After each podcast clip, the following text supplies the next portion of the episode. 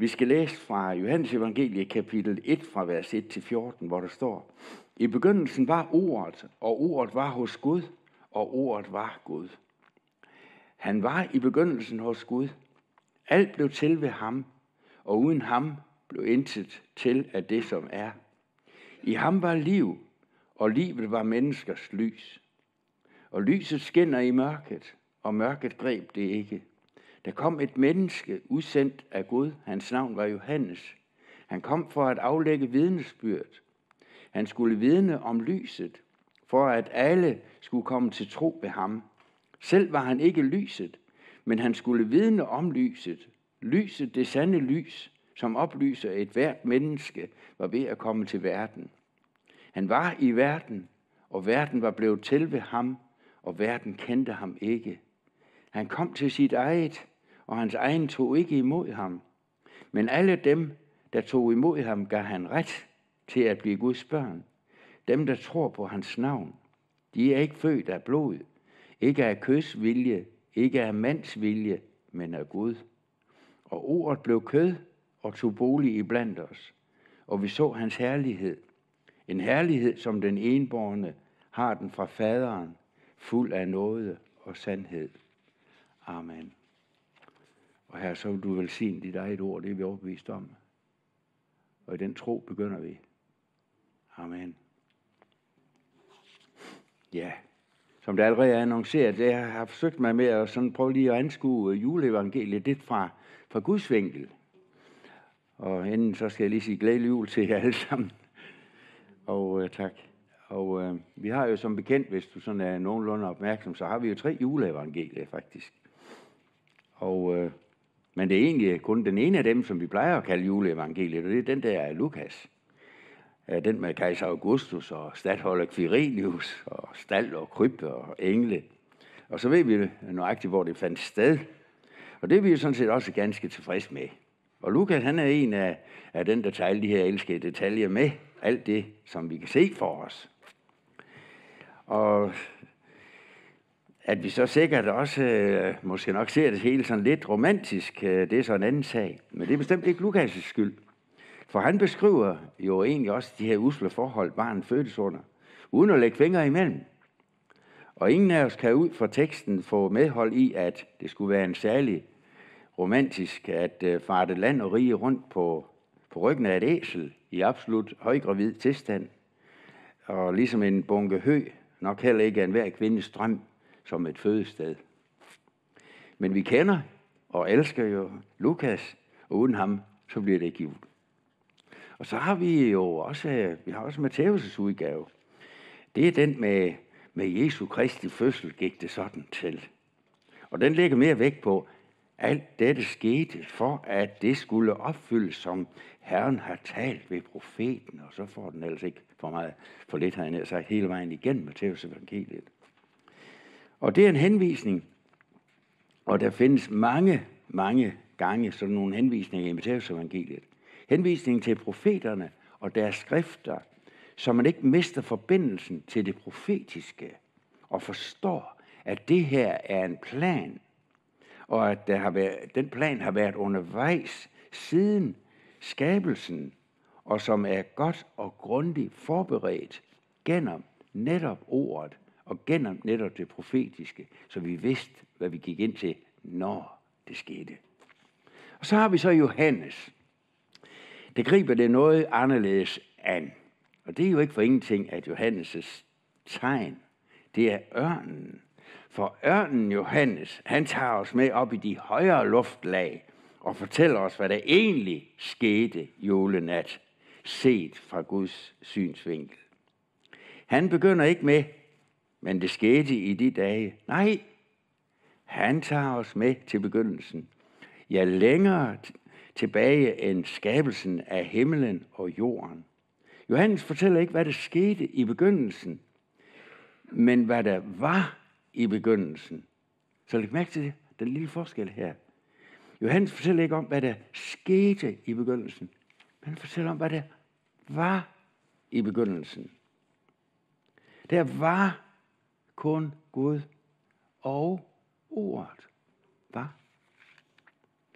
Og når vi skal give udtryk for, hvem vi er, så er vi nødt til at bruge ord. Men her, i Johannes' mund, der er ordet ikke bare nogle lyde, der kommer fra en mund, eller som vi har stående i en bog, i et brev, eller på en computerskærm. Nej, ordet i Johannes' mund, det er et udtryk for Guds tanke, Guds vilje, Guds beslutning, beslutninger, en åbenbaring af Guds inderste. Sådan er det. Det er det, han mener, når han siger det her ordet. Ordet, det er alt det, som Gud vil sige til os mennesker. Og Johannes fortæller en masse vidunderlige ting om ordet. At alt blev til ved ham. At han var livet. At han var menneskers lys. Ordet blev kød og tog bolig i blandt os. Ordet blev kød. Han blev kød.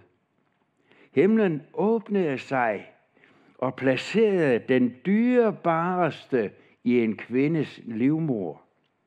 Han, som var ånd og evig af væsen, blev kød. Han, som var større end universet, blev et foster. Han, som holdt hele verden oppe med sit mægtige ord, valgte at være afhængig af en ung kvindes næring. Skaberen blev selv en del af sin skabning, som hvis en forfatter bliver et bogstav i sin bog, eller maleren bliver et penselstrøg på sit maleri. Øh,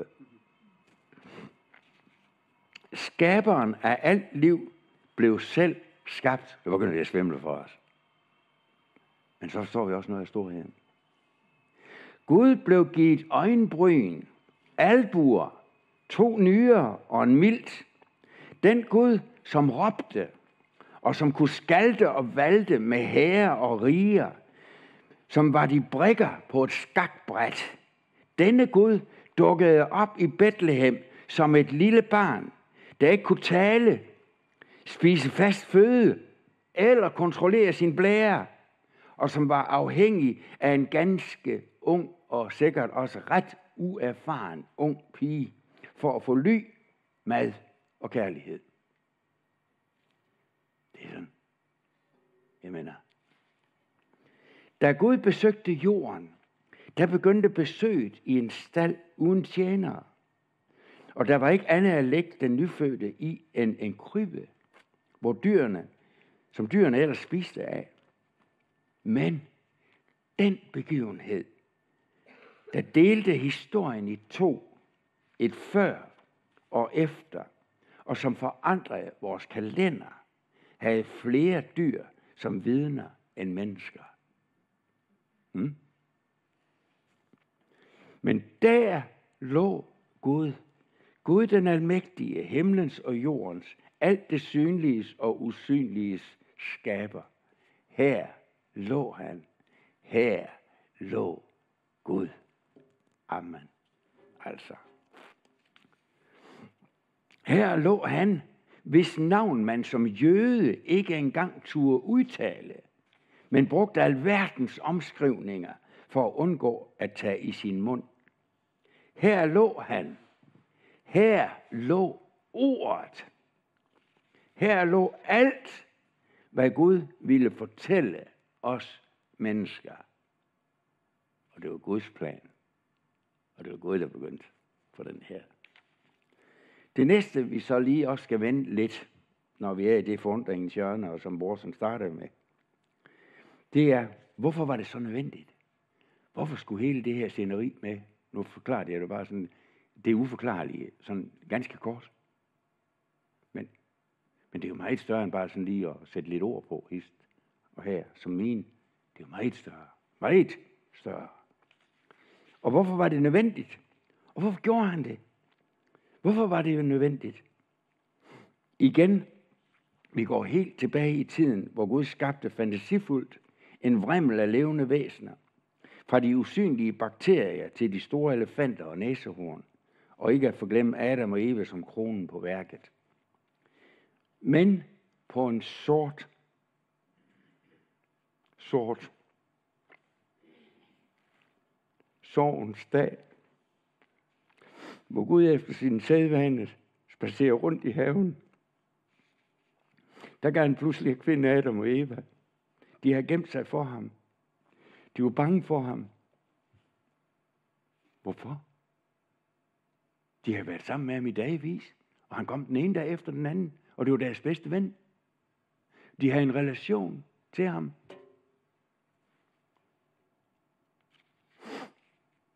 De har syndet, de har overtrådt Guds anvisning for et godt liv med hinanden og med Gud. Det var væk i et hug. Ham, som de ellers havde været sammen med dagligt, som det mest naturlige i verden, han frygter de nu for at møde. Det var syndefaldet, som skabte en grøft af frygt mellem Adam og Eva, og os med, og Gud. Så man ikke længere kunne være sammen med Gud og overleve, for intet syndigt menneske kan se Gud ansigt til ansigt og overleve. Og det var Guds helt store ulykke, at han ikke længere havde en relation til sit menneske. Hvad skulle han så gøre? Men Gud havde ikke skabt menneske, verden og menneskene, for at vi skulle leve i evig frygt med ham. Tværtimod. Hvis jeg skulle pege på en grund til, at Gud skabte os mennesker, så var det for at være sammen med os. Det var for at være sammen med os. Det er en, det er en vældig tanke. At det var Guds oprindelige tanke med, med Adam og Eva. Det var for, at han kunne være sammen med os. Men lige så snart han efter syndefaldet nærmede sig, så måtte mennesket flygte eller dø. Og kløften mellem den hellige Gud og det syndige menneske, det var, den var ved at blive afgrundsdyb. Og døren mellem himlen og jorden blev så åbnet julenat ved, at Jesus blev født. Der kunne Gud ikke, altså Gud kunne ikke vise sig for os som Gud den almægtige, men måtte vise sig som Jesus af Nazareth. Og genskabe relationen og genskabe relationen, så dig og mig kan få et personligt og levende forhold til den levende Gud, på samme måde som Adam og Eva havde det. Men uden denne fornedrelse af Gud selv, kan vi sige, uden inkarnationen, at Gud lod sig føde i kød, der var det her ikke muligt. Kunne ikke få genoprettet det her forhold, den her relation. Og Gud blev menneske for at tale til os på et sprog, med ord, som vi kunne forstå. Ved at se på og lytte til Jesus, der ser vi, hvem og hvordan Gud er. Og det er Guds perspektiv på det. Det er det, han valgte. Og det er garanteret også en god plan. Hold da fast. Det er for fattig og for rig. Det er for klog og for dum. Det er for elefanter, og det er for æsler. Nå, meget vil jeg bare lidt ind på. Ja for skabningen er også genløst, jo. Og den venter, ligesom vi gør, på forløsningen. Ja. Og det er kun ved at se på Jesus, at vi kan se, hvem og hvordan Gud er. Og hvad Guds perspektiv er på os mennesker, på dig og mig.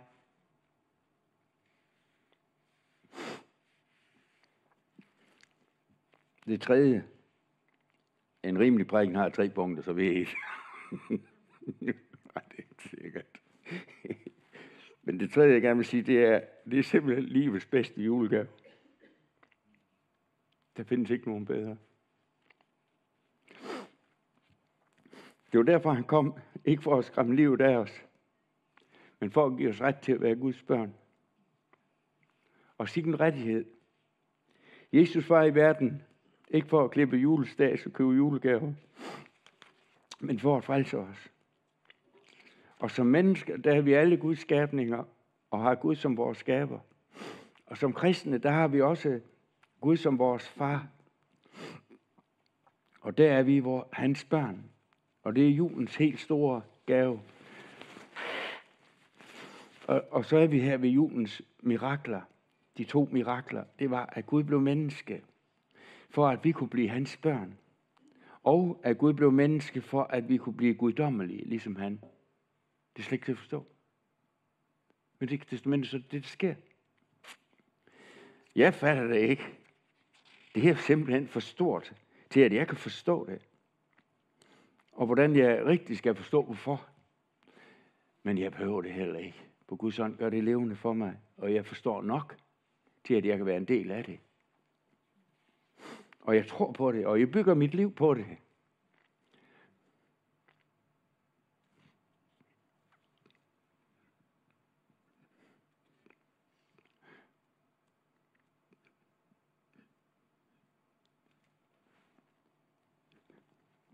Det har jeg gjort, siden jeg var, 3, siden jeg var 23 år.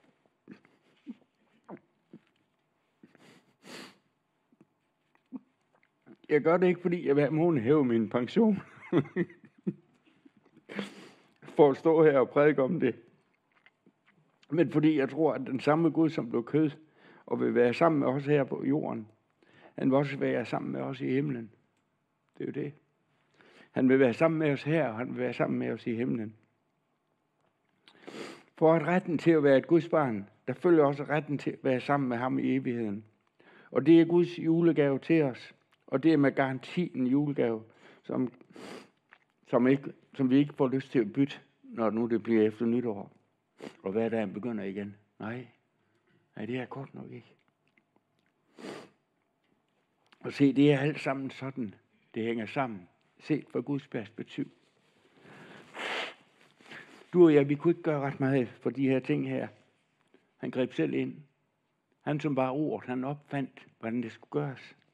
Det var hans idé. Det var hans plan. Det var hans løsning. Det var hans frelsesplan. Det var Guds lov, så at sige. Jeg kan næsten ikke se, hvad jeg skrev. Men jeg er heldigvis også snart færdig. Øh, på turen til, til, øh, til Rumænien, der, der læste jeg slutningen af C.S. Lewis' fantastiske bog, der kom ved spil af den. Den hedder Herlighedens tyngde. Og der var særligt et afsnit i bogen, som gjorde et stort indtryk på mig. Det var kapitel 5, hvor han, det, er, det, er nogle præ, det er nogle prækner, som han holdt i BBC under 2. verdenskrig, øh, siger øh, Lewis. Og dem har man så fanget op nu her, og så har man skrevet dem, øh, så har man skrevet dem i en bog, og den blev oversat til dansk. Og der, der faldt det særligt ved mig, kapitel 5, jeg blev bare, det var sådan en helt åbenbaring for mig. Der hvor, hvor øh, kapitel 5, den hedder, er teologi poesi? Er teologi poesi? Og pludselig i et hug, så gik det op for mig, hvorfor jeg skrev en, en emnekreds i Jesu lignelser. Det er da poesi om noget af det. Og det gik også op for mig, hvorfor jeg hele mit liv har været så glad for salmer. Og folk synes, det er lidt mærkeligt. Jeg foreslår, når vi, vi sådan skal lave brækkene sammen, så har jeg altid 10 forslag til salmer, men der kommer ingen af dem. Åh, ja, ja, godt, Og jeg kan sidde og tude over nogle af de her salmer der. Ja. Et eksempel på et poetisk udtryk, øh, som øh, C.S. Lewis kun kan skrive det, og som bare fortæller om, hvordan vi sådan kan skifte det er, han siger, jeg tror på kristendommen, ligesom jeg tror på, at solen er stået op. Ikke blot fordi jeg ser solen, men fordi jeg ved dens lys kan se alt andet. Hmm? Det er jo godt sagt. Ja. Nu skal vi afslutte her, det skal vi, og nu skal I være med i det. Det er Irene, der fik en halvvejs en åbenbaring her for nogle dage siden. Og det var nummer 113 i salmebogen. En, som vi ikke synger ret meget af, men det er en af Thomas Kingo. Han er digtet den i 1689. Det fik han en kongelig forordning til. Han blev bedt om, at, at, at kongens kirke, som det var, at de skulle også have en ordentlig salmebog. Så han, får, han fik uh, Kingo til at lave en hel masse historiske salmer og, og, og så videre. Og vi har en hel del af dem i salmebogen stadigvæk. Og, og nu kommer vers 1. Og så skal I bare følge med der og forundre jer lidt. Jeg vil godt, at vi slutter af med at have den der forundring i vores hjerter. Fryd dig i Guds behag på denne juledag. Alverdens folk og skare. Gud ville åbenbare sin søn, hvor juleglæde er glæde, hvor vi græde. I løfter tale Gud hvis mange sendebud til vores fordomsfædre om Jesus at fornedre. Nu er han her til stede, uherlig juleglæde. I skygger blev han kendt i det gamle testament. Nu er han født og blevet blandt Adams børn indskrevet og bær vort kød og klæde, o hellig juleglæde. Det spæde barn på jord er dog Guds arving stor, som skabte jorder rige, i hellighed Guds lige. Han vil på døden træde, o søde juleglæde. Hans blod med kraft og fynd afrenser al vores synd. Hans ord kan alting bære, så selv sidder han i ære hos Gud i højre sæde, o høje juleglæde. O min Immanuel, oplys mit sind og sjæl. Jeg kan til krybben gange, i ånden dig undfange. Din ånd med lyst udkvæde for denne juleglæde. Hmm. Ja. Yeah. Så Kingo kan også noget, selvom han ikke er min favorit. Salmedigter. Ja, lad os bede. Vi takker dig, himmelske far, fordi du julenat blev menneske som os. For at vi skulle tro og se, at du er lyset, der er kommet til verden. Og du er det lys, som skinner i vort mørke. Giv os glæden over stillheden og en tryghed i troen på, at vi er dine børn. Øh, giv vores øjne at se det vigtigste, dit lys, og vores ører at høre det vigtigste, ordet om dig, ordet om barnet i krybben, himmelkongen, evighedsfader, fredsfyrste. Lad døren til dit hus være vid nok til at tage imod alle, og lær os i dit lys at sætte grænser mellem mørke og lys, som kun du kan det, så ukærlighed, misundelse og strid ikke næres, men tilgives og udviskes. Gør kirkens tærskel så lav, at alle kan finde vej over den, så ingen snubler på vejen ind. Hold din beskærmende hånd over vort folk og fædreland. Vær med vores dronning og alle, vi har valgt til at have ansvar i vort land. Og giv os alle ansvarlighed i det, vi har fået betroet. Vi beder for de mennesker, der må fejre denne jul uden deres kære. For dem, der lever, hvor der er krig og nød. Og vi beder særligt for Ukraine og for Gaza og Israel. Lad julens budskab om fred nå de bange og magtesløse, de forpinte og undertrykte, så de også må få nyt håb. Vær hos alle, der sørger og savner, hos de syge og dem, der har mistet eller skal miste en, de holder af, og våg med dem, der våger i denne søde juletid, for du kender alle og har omsorg for alle og elsker os. Vi mindes vores døde for dit ansigt, Giv dem og os alle en glædelig opstandelse på den store påskemorgen, derom beder vi. Giv os villighed til at tjene dig, og giv os åbne hjerter for dig, og giv vores blik, vores øjne blik for mennesker i nød, og for vores medmennesker i det hele taget, så vi hjælper dem så langt vi kan. Det beder vi alle i vor Herres Jesu Kristi navn. Amen.